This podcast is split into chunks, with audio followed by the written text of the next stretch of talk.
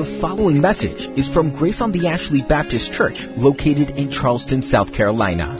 For more information about Grace on the Ashley, visit graceontheashley.org.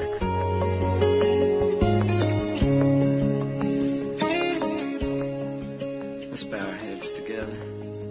The privilege of ours that the sovereign God of the universe is one that we can call upon to speak to us. And by your word and your power, we are a privileged people, Father. Blessed and abundant, honored, and brought together as a part of your building till your church is built. And you receive all the glory. We thank you that we might be able to gather here today and spend this time of worship together. That a variety of people from a variety of different backgrounds and positions in life can come together in oneness and unity to worship the one true God. And since we do come from a variety of ways, a variety of statuses, a variety of positions, we bring in a variety of uh, problems and trials and sins. We pray, Lord, that by your grace we might be able to put those things to the side we might confess and receive forgiveness. That we might lay it all down and that there be no barrier between us and the truth of your word this day. That the preacher's failures today might not get in the way and that you might speak with power and truth to our hearts, to our minds. Do that. I mean, you've promised to do that. We'll trust you to do that. That you will change our lives and we walk out of this place in a little while and we'll be a different people. Prepared for the work that's ahead. Empowered to be the church wherever you send us. And we pray, Lord, for the nations, for the unchurched. We pray for our missionaries here and afar that you will empower them with strength to do the work you've called them to do, those that are in particular hard, uh, dangerous places, Lord, we pray for your protection for them. We pray that our missionaries might speak and preach with boldness even this day as they worship you around the world. Those that are leading home churches in secret, in the dark, Lord, we pray that uh, you might bring about a great harvest. That the work of missionaries, even the work of the the monies that we give a little bit later in this service might and be used to bear fruit. We'll trust you to do that, O oh Lord. And this being a holiday weekend, Lord, we have many in our fellowship that are traveling and away, and we ask that you would protect them, keep them safe. And this holiday being Labor Day, Lord, we thank you for work. We thank you that you've ordained work for each of us. We pray that each of us might be faithful in our work. That we realize that it's just a tool that you provided for us to spread the gospel. Use our work for your glory.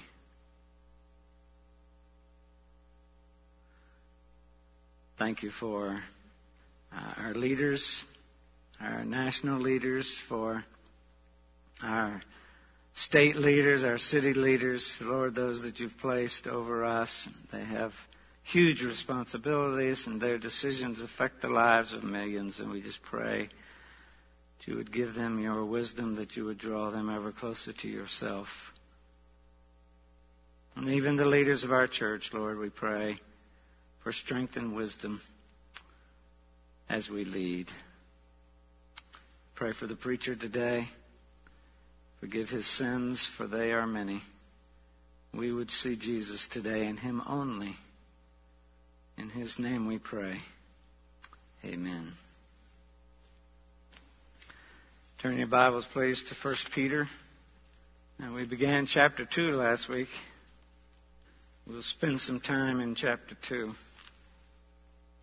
for the next few weeks or months. Who knows? Well, Peter, in this passage, start with um, the text today is 4 through 8.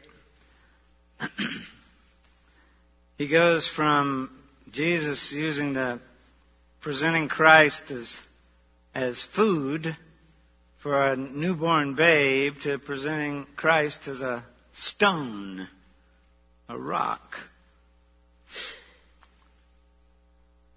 Christian growth begins with taste, he says there in verse 3.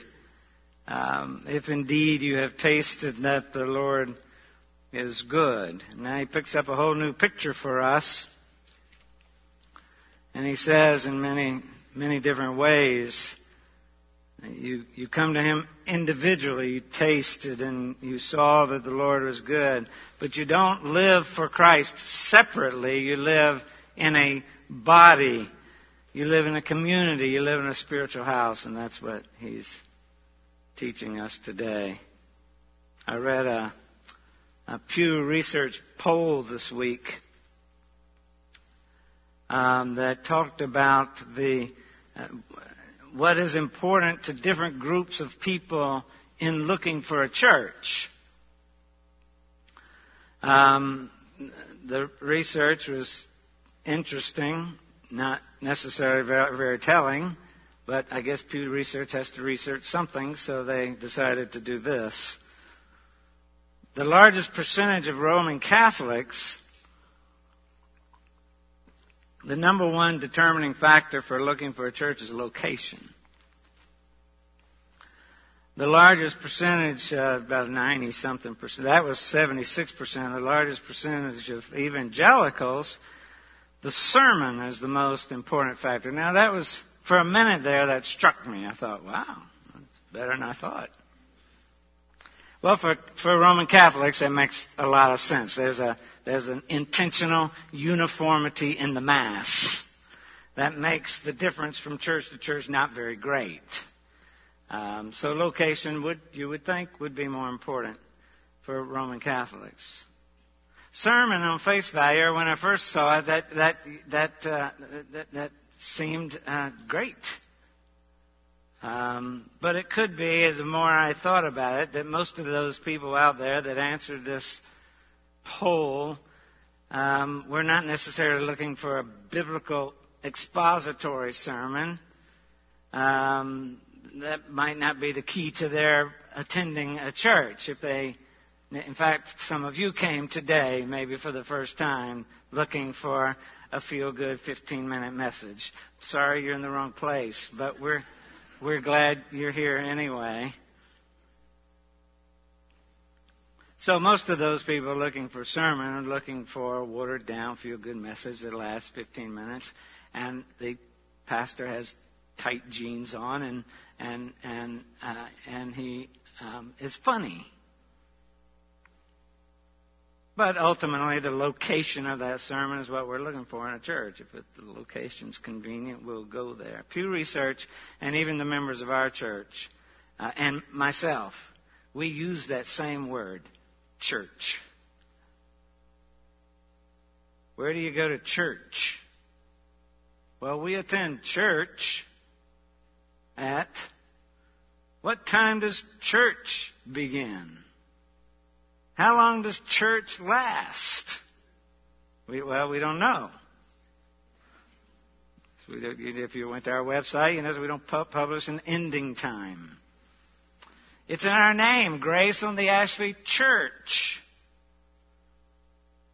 We almost always use that word church in the context of a location. Peter teaches us here church is not a location. It's a building, but not the type of building we think of. It's a building without walls. We think of a building with walls. It's far greater, and that's what Peter's talking about in our text today in 4 through 8. Peter, Peter's saying here in this passage that this is not a place because it's built by living stones. Verse 4. As you come to him, a living stone rejected by men, but in the sight of God chosen and precious. You yourselves, like living stones, are being built up as a spiritual house to be a holy priesthood, to offer spiritual sacrifices acceptable to God through Jesus Christ. For it stands in Scripture, Behold, I'm laying in Zion a stone, a cornerstone, chosen and precious, and whoever believes in him will not be put to shame. So the honor is for you who believe. For those of you who do not believe, the stone that the builders rejected has become the cornerstone, and the stone of stumbling, and a rock of offense. They stumble because they disobey the word as they were destined to do. And that's the word of God. You might recall in John 1 when Peter and Jesus met for the first time. Jesus said something very unusual and something he didn't say to anybody else. The Son of God looks at him and changed Simon's name to Peter, Petros, rock. Peter could not have missed that point as he's writing this letter. Later, we see that word used in a, in a different way, and, later in Jesus' ministry in Matthew 16. Jesus comes to the disciples and says, Who do people say that I am? They go through this conversation, and Peter says, You are the Christ, the Son of the living God. And and Jesus says to him, You are Peter, and upon this rock I will build my church. And throughout church history, there's been quite a bit of confusion about Peter's name and what Jesus says here. What does this rock say about this rock? Well, Peter's telling us what this rock says about this rock when he talks about this rock in 2 Peter. You got that? No, I didn't think he did. But we know now in 1 Peter 2 that Peter got it right, even though 2,000 years of church history got it wrong. Peter is not the person you want to build a church on. Just think of it. Jesus, I'll die for you. And he goes and hides. Peter's the one, one minute he's walking on water, and the next minute he's under the water. Peter's the one who's sleeping while Jesus is praying, and then the next minute he's chopping off ears. You want to build a church on somebody like that? He's not the sure foundation. He's not the cornerstone. He's not the rock on which Jesus will build the church. Peter gets it. And he's telling us in this passage who that rock is. Jesus alone is the precious living stone upon which his church is built. And he get, and Peter gives us three three pictures in fleshing this out in these few verses. First picture he gives us of Christ is the living stone. As you come to him, the living stone rejected by men, but in the sight of God, chosen and precious. As you come to him, this, this connects that this passage with the previous passage we talked about last week. If indeed you have tasted that the Lord is good, he's talking about Jesus, tasted that Jesus is good. He's referring to Psalm 34. Oh, taste, taste and see that the Lord is good as you come to him. The one that you found is good. Jesus, the one whom you've tasted. You come to him in salvation. But the tense in this, in the Greek, is that it's a continual coming to him. As you continually come to him. used to sing that song when we, years ago, when we would have altar calls. We, we, with that, we used to laugh about having to sing all six verses of Just As I Am without one plea. What a great, doctrinally strong hymn. Without one plea. But that your blood, that's the blood of the slain Savior, was shed for me. That's the only way I can come by the blood of Jesus. But that you bidst me come to thee. Come to me, all you who are weary and heavy laden, and I'll give you rest. O Lamb of God, I come. As you come to Him, those are the ones who've come.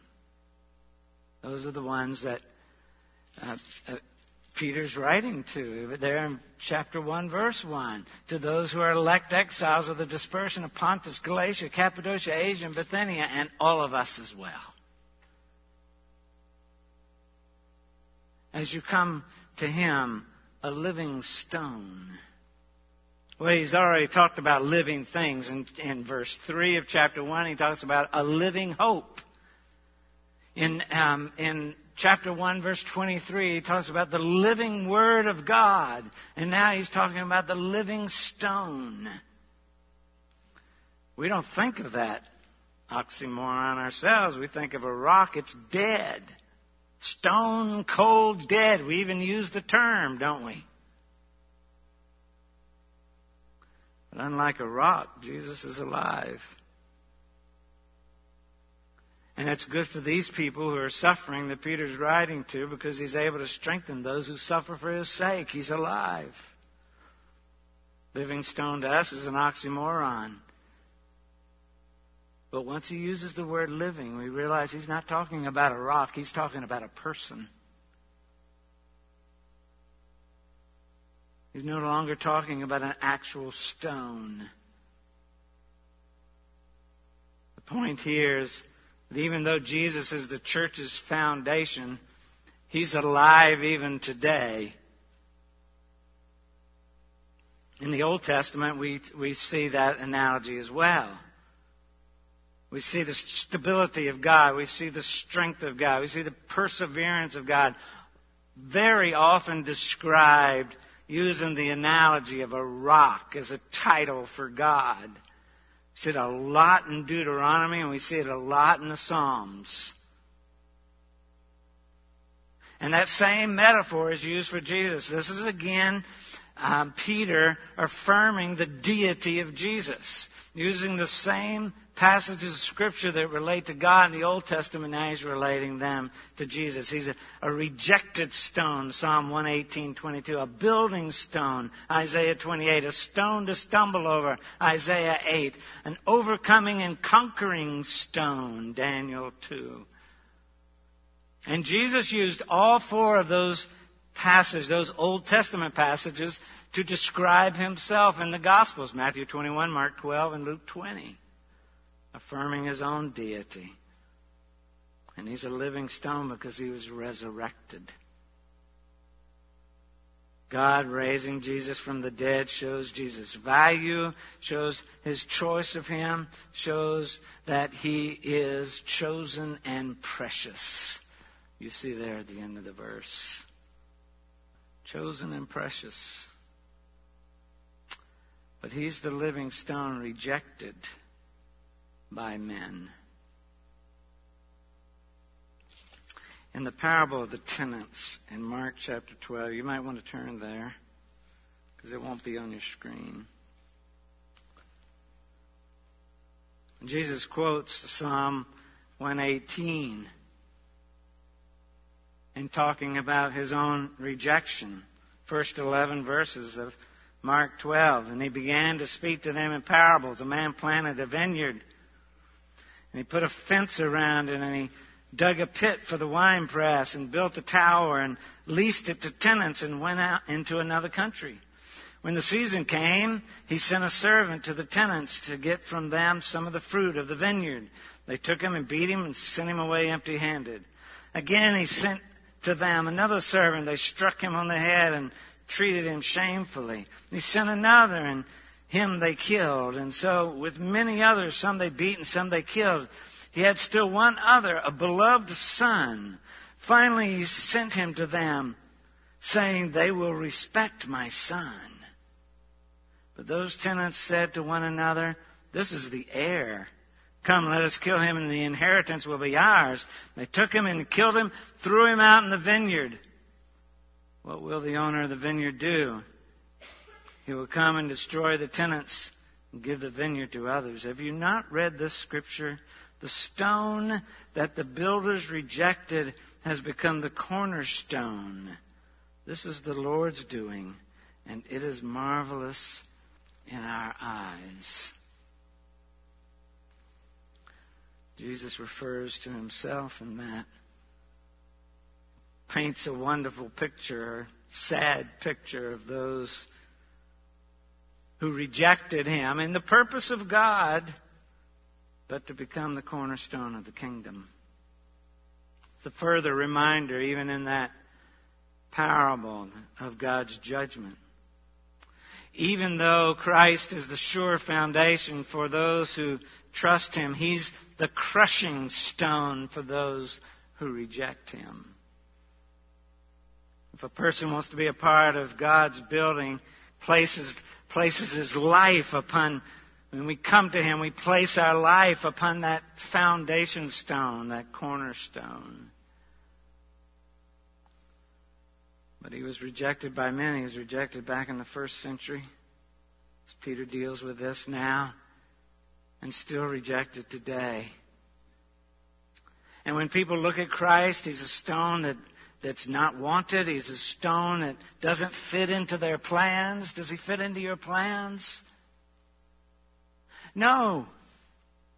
If you're here today and you're an unbeliever, maybe because he doesn't fit into your plans, because you might have to do what he says. You might have to take up your cross and follow him. That stone might be used as unsuitable for what you're trying to build. It's just not worth the price. It's an expensive stone. Men rejected Christ because they wanted to build their lives like they wanted to build their lives. They wanted to do their own thing. So they cast the stone aside. He's rejected and disapproved by the builders. It could be the builders referring to the Jewish leadership at, at this point, but Peter widens that to all unbelieving humans. And it means, rejected means the testing of someone. Someone put on trial. He's been tested and he's been rejected. And that rejection leads to spiritual blindness. Rejected by men. One more thought about that. Remember the triumphal entry? All that racket. Hosanna, Hosanna, son of David. Hail, King. Things go crazy in Jerusalem. Jesus enters, but Jesus knows. All along, he knows the Hosannas will will turn to crucify him. But remember, the Pharisees say, Jesus, you need to calm your disciples down. They're making too much racket. And he says, if they stop, the very stones will start singing. Stones are important we quit worshiping Him, even the stones will cry out. It's chosen and precious to God. It's direct contrast to that previous phrase. It's a parallel. You have men, you have God. You have rejected, you have chosen. Common parallel. Peter again affirms the deity of Jesus. And later, verse or two later, a couple verses later, we see this living stone called a cornerstone. The very stone that God has chosen is the foundation stone for life. And it's the only stone that can support and bear the weight of life. It's just simply how God looks at Christ and his followers. It's a building. It's being built by God Himself. And that foundation stone is His Son, His resurrected Son. So that stone is bound to be eternal. That stone will never deteriorate. That stone will never waste away. It's living and exists forever and ever. Some significant things about that stone. It's the first stone. The cornerstone is the first, or the foundation stone, might be a better word for it, is, is the first stone laid. All stones are placed after that one is laid. The cornerstone is a supportive stone. All the other stones are placed upon that and determined the cause of where the cornerstone is. And Christ is the only true foundation on which the church can be built. Paul says that in 1 Corinthians 3:11, "For no one can lay a foundation other than that which is laid, which is Christ Jesus." So the living stone is the stone to which men must come to him if we want to become a part of, of God's building. It is to Christ we must come. You repent, you turn from your sins, you turn to Christ, you come to Him. You don't realize that you were chosen until after you come to Him. In fact, you don't understand any doctrine until you've come to Him by faith. No one can be a part of his building unless he places himself upon the foundation stone laid by Christ. So Peter declares in verse 3 If indeed you have tasted that the Lord of good, that Jesus Christ is the source of the, the, the believer's sustenance, and he's also the foundation. He's changed from growing to building in these few verses. He's changed from an individual to a corporate form in these few verses. Matthew Henry says, Christ is the chief cornerstone that unites the whole number of believers into one everlasting temple and bears the weight of the whole fabric, elected or chosen for a foundation that is everlasting.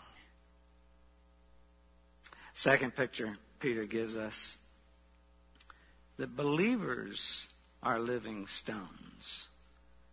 Five. You yourselves, like living stones, are being built up as a spiritual house to be a holy priesthood, to offer spiritual sacrifices acceptable to God through Jesus Christ. For it stands in Scripture, Behold, I am laying in Zion a stone, a cornerstone chosen and precious. Whoever believes in him will not be put to shame.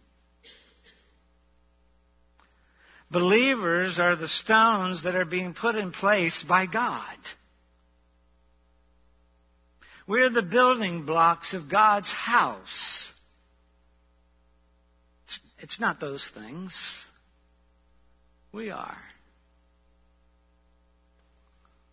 Paul describes this whole thing in just a few verses that's so clear to us. And Ephesians 2 19 to 22.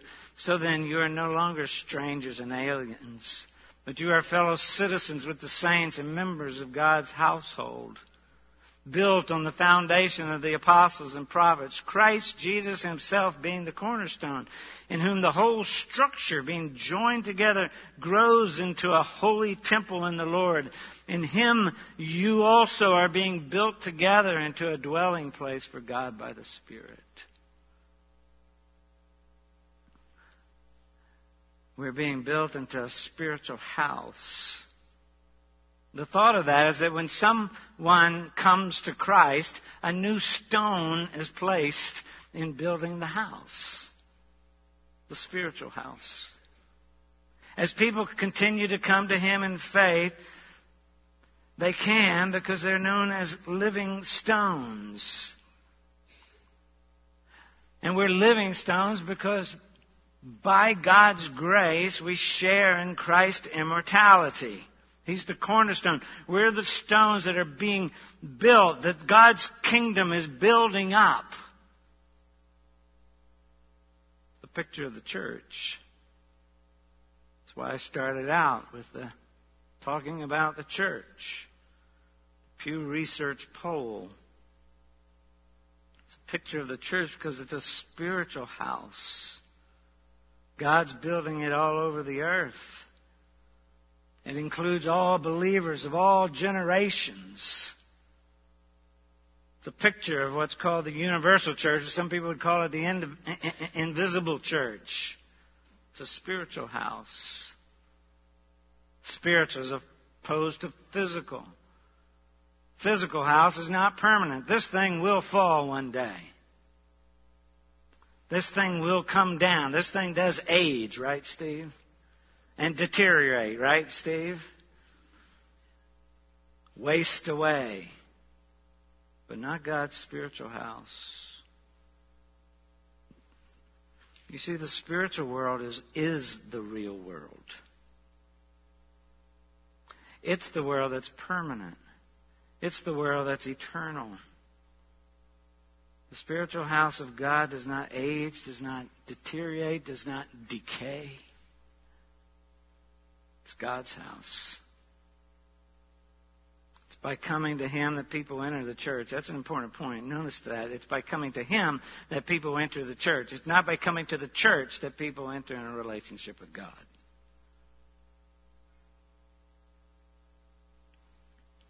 You also see something else that's very important. He intends for us to live out our lives in relationship with each other. Scattered bricks don't make the church. Bricks fishing in the boat on Sunday morning because they can worship God out there by themselves just as well as they can at church. Have you heard that? We came to Christ and He puts us in a family. There are no Lone Ranger Christians. He makes us living stones and He puts us into a spiritual house, and we're just one block upon another block upon another block, building God's house. So it teaches us how it's important that we appreciate other believers, other Christians, those we serve with. God has a purpose for all of us to fill out, certainly individually in a sense, but a Christian who's not working in relationship with other Christians or fellow stones can't fulfill God's complete purpose for their lives and won't.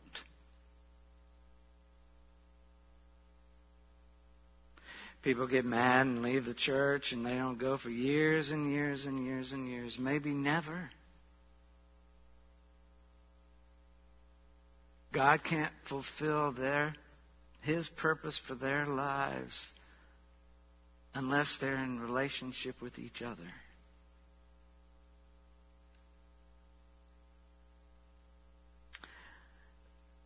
William Barclay told a story from Sparta and then makes a point, but here's his story. There's a famous story from Sparta. A Spartan king boasted to a visiting monarch about the walls of Sparta. The visiting monarch looked around and he could see no walls. He said to the Spartan king, Where are these walls about which you speak and boast so much? The Spartan king pointed at his bodyguard of magnificent Spartan troops. These, he said, are the walls of Sparta, and every man of them a brick. Barclay said, Now the point is quite clear. So long as a brick lies by itself, it is useless. It only becomes of use when it is built into a building. That is why it was made, and it is in being built into a building that it realizes its function and the reason for its existence. It is so with the individual Christian. To realize his destiny, he must not remain alone. He must be built into the fabric and edifice of the church. The spiritual house includes all those believers I mentioned earlier in chapter 1, verse 1, in all sense. Shows clearly how Peter understood that metaphor that Christ was using back in Matthew 16. That he's not talking about the local church. He's talking about the church general, the church universal, the church invisible, the kingdom of God. Upon this rock, I'll build my church. And then in 5, he calls us a holy priesthood. The great truth that Peter states here is the revelation that through Jesus Christ, through his work on the cross, every Christian has become a part of a new priestly order. Every single believer now stands before God as a priest. The term, the doctrinal term we use for that is the priesthood of all believers. Martin Luther used that term all the time. It was revisited during the Reformation. And it means several things. It means that every believer has access to God. You don't need anybody between you and God. It means that you can serve God personally. It means that you minister to others. We're all priests to each other. It means that you have something to give. There'll be more about that next week. Holy priesthood. John Calvin says, It is a singular honor that God should not only consecrate us as a temple to himself, in which he dwells and is worshipped, but that he should also make us priests. As priests, we make spiritual sacrifices. Priest sacrifice. Our acts of ministry as priests are acceptable to God through Jesus Christ, he says. You see, good works, those things you do, are not acceptable to God based on their goodness. Those things are not acceptable to God based on their morality. It's only when they're combined with the sacrifice of Jesus Christ that they receive God's approval. Spiritual sacrifices can be presented to God only through Christ because apart from that, they're just filthy rags. Isaiah tells us. And then Peter gives us some scripture to support what he's saying. Behold, I am laying in Zion a stone, a cornerstone, chosen and precious, and whoever believes in him will not be put to shame the foundation stone, carefully chosen. That's the first time Peter mentions cornerstone. Very expensive, placed in position in Zion. We have the picture of the building of the temple at this point. At great, great cost and great care, the corner foundation stone is, is located and it's moved to a place and it's laid. If that corner foundation stone, if that cornerstone is not perfect, and that every stone is set against that foundation stone, we could have Ron, Will come and explain what will happen to the rest of the building once it's built. It falls.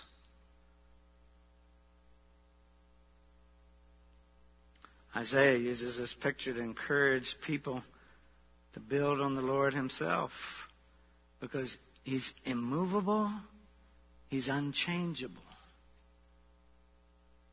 Cornerstone. That, that, when we think of cornerstone, we think of that, that thing that they put in the corner of a new building and they inscribed something on it. Now this, this is more like a foundation stone. It's the first stone laid in the first century. It was huge, or even earlier.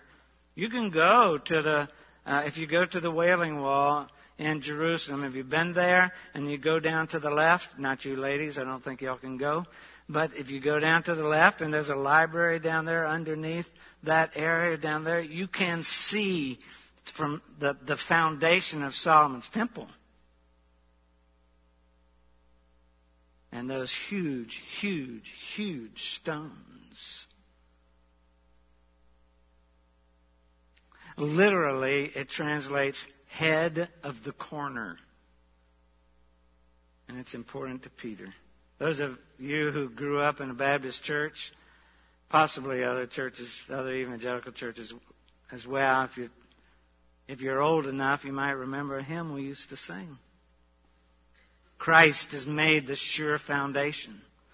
Christ, the head and cornerstone, chosen of the Lord and precious, binding all the church in one. Holy Zion's help forever, and her confidence alone. Started to sing it. If you forgot the tune, I'll sing it for you afterwards. That's it. Her confidence alone. Why confidence? Because that foundation stone is perfect. Chosen and precious by God, rejected by man, but chosen by God. And the one who trusts in him will not be put to shame. Location of the stone is not the important matter, it's the function that's vital. Calls on every believer to trust in him. He's the object of our faith. Um, he'll honor our dependence upon Him. He'll honor our obedience to Him. We will not be put to shame, those who trust in Him. That's assurance. Christ lives forever and ever. God's eternal, which means that building is eternal. Foundation stone laid by Him will never decay. We're placed upon that stone. That there is no greater picture of assurance than that. We can trust that foundation stone, that living stone. Some of those spiritual sacrifices that priests make, we priests make, are based on the firmness of our foundation. Those that are acceptable to Him through Jesus Christ. He's to sacrifice His body as a living sacrifice. We see that in Romans 12, 1 and 2. And we can do that because we stand upon the foundation stone. I appeal to you, therefore, brothers, by the mercies of God, to present your bodies as a living sacrifice, holy and acceptable to God. He's to sacrifice his life to God as he walks day by day. Follow God in love. Walk in love, he says in Ephesians 5, Paul tells us, therefore be imitators of God as beloved children and walk in love as Christ loved us and gave himself up for us. A fragrant offering and sacrifice to God. These are the spiritual sacrifices we make and we can only make them because we stand firmly upon the foundation stone, the living stone himself. We offer a sacrifice of praise to God continually. Hebrews 13:15. Through him we let then let us continually offer up a sacrifice of praise to God. That is the fruit of lips that acknowledge His name. And sacrifices of good works and gifts and money. The next verse in Hebrews 13 do not neglect to do good and to share what you have, for such sacrifices are pleasing to God. Those are just a few of the spiritual sacrifices that Peter's talking about that we can make through Jesus Christ, those who build up the spiritual house. The point is this, believers, we are the fulfillment of this prophecy. God determined that He would build a building that would be spiritual. And He would build a building that would be eternal. And He laid the foundation when He sent Christ into the world. And believers have been laying stone upon stone upon stone of their lives upon Christ ever since. How do they do that? By coming to Him, by laying their lives on the sure foundation. Those who've been built upon Christ have experienced the most wonderful thing. All the never be put to shame. All the confusion, all the shame, all the disappointment in this life, all the fear of judgment in the next life has now just disappeared. That is blessed assurance. Then the third picture Peter shows us how unbelievers are disobedient builders. Verse 7.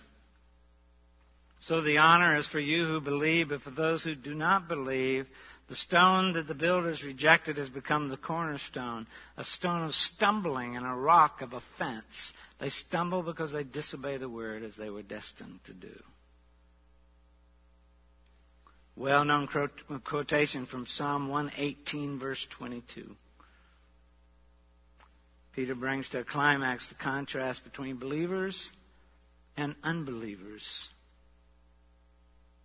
It's the same quotation actually that Jesus applied to himself in Matthew 21. It's the same quotation that Peter uses, that Luke records in Acts chapter 4 in one of Peter's sermons, speaking to the Sanhedrin. The honor for Christians is linked to our union with Christ. But for unbelievers, Peter gives those two passages with a strong, powerful warning. First, Psalm 118:22, the builders rejected the building block that later turned out to be the final stone. The second warning of Isaiah 8, verse 14, where the disobedient are seen to stumble over the stone. So Peter warns those that those who refuse to believe, those who reject Christ as Lord and Savior, will stumble over the Messiah. Which is what they're destined for, he says. Now, what is destined? What's he talking about here? Is the unbelief destined, or is the stumbling destined? Well, it depends on your belief of double predestination. We won't go into that. But to me, most likely, Peter simply means that this destined means their rejection and the consequences of their rejection. Because Scripture teaches us, we see in, particularly in Romans 11, a couple of verses, that disobedience is in the plan of God as well. But that doesn't make it any less blameworthy. That doesn't make anyone less responsible for coming to Christ. To refuse to acknowledge that Christ is the great messianic cornerstone of God's spiritual house is to stumble over that claim and to fall on your face and worse. the ultimate help, the living stone, the ultimate help for us becomes a hindrance. It's tripped over. And that the stone has another function. In that Isaiah 8:14 passage in verse 8, he implies that the stone causes embarrassment or the stone is offensive. You put your faith in Christ, you may be offensive to other people. But the living stone himself is offensive. But why? The gospel is offensive to those who don't know. Preaching what we're doing here today is foolishness to the world. A rock of offense. Back when Jesus, right after Jesus was born, Mary and Joseph take him to the temple. And we're told even then that unbelievers stumble and fall because of the message, the experience that Jesus is the rock and that Jesus makes them fall. Simeon goes, the old man Simeon goes to bless the baby and Luke, Luke 2 says, And Simeon blessed them and said to Mary his mother, Behold, this child is appointed for the fall and rising of many in Israel. Some come, some reject. Paul in Romans 9, he's writing to Jews and writing about Jews and Gentiles not pursuing righteousness by faith. And he says, why? Because they did not pursue it by faith, but as if it were based on works. They've stumbled over the stumbling stone, as it is written, Behold, I am laying in Zion a stone of stumbling and a rock of offense. Whoever believes in him will not be put to shame. Jews and Gentiles alike will stumble. And the reason they stumble is because they choose to disobey the Word of God. Christ is their enemy because they've chosen to be a friend of the world, not a friend of Christ. Figuratively, they have, they have touched the gospel with their foot and stumbled and fall flat. And why do unbelievers reject it? They don't want the living stone.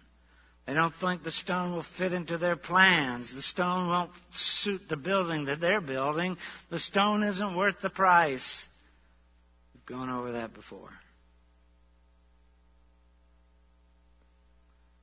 They don't think the stone is worth all they are and all they have. But he's the only permanent and lasting stone. And God's spiritual house is the only permanent and lasting building. And God selected him and elected him despite man. And if man is to become an eternal part of that house that lasts forever, that brings abundance of life, he has to lay his life upon the foundation, the foundation stone, which is Christ. And to get more specific, what are we stumbling? They disobey, so they're disobeying the word. They're stumbling over a word that has come to them. They have, they're stumbling over the very word of God itself. And what's so awful about that is the word is the only incorruptible seed on earth that lives and abides forever. Go back to the end of chapter 1. All flesh is grass, and all its glory like the flower of grass. The grass withers and the flower falls, but the word of God remains forever. It abides forever. If we reject the glorious gospel of God's Word, the glorious gospel that Jesus Christ is the foundation stone of God's building, then we're rejecting the only hope we have of living forever with Him and worshiping. We're appointing ourselves to a state of unbelief and disobedience. We're digging our heels in more and more toward unbelief and becoming harder and harder to the gospel.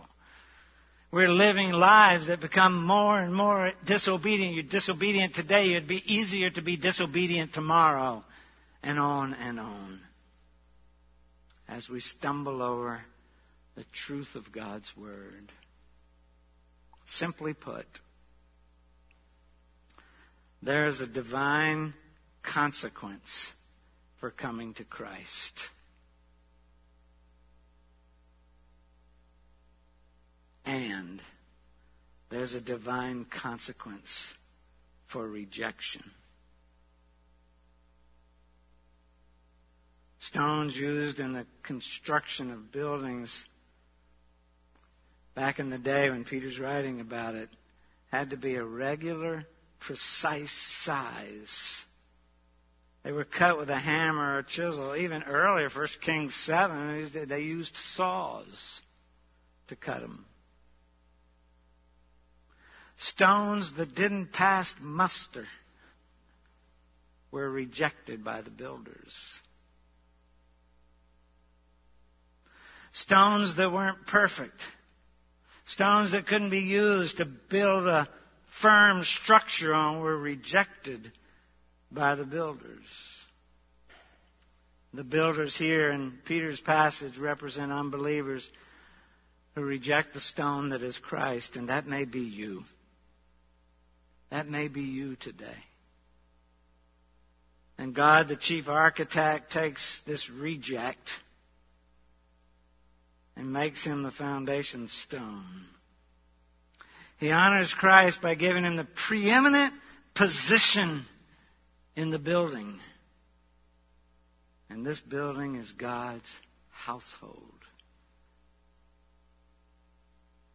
And your only hope, it's a living hope, your only hope is to come to Him. You think about that. Let's pray. In a moment, we'll sing a hymn that affirms the truth that there's nothing in us that can come to Him. There's nothing you've done. There's no goodness in your life. There's no great work that you've done. Nothing. By which you can say, yeah, I, I think I can come. No, you come empty handed, based solely on the work of Jesus Christ. And if when we sing that hymn, you have questions, you want to pray with somebody, elders will be in the back, and you can make your way back there. They would love to pray with you and speak with you. Father, we do thank you for the truth of your word. We do thank you and praise you that we have something firm to stand on, something that's eternal, something that's strong, something that's power. Oh, blessed assurance. Jesus is mine. Oh, what a foretaste of glory divine. Something that'll last forever. Thank you, Father. Our prayer is that this day, those that are here this morning that haven't come to you, they will come. O Lamb of God, I come. In the name of Jesus we pray. Amen.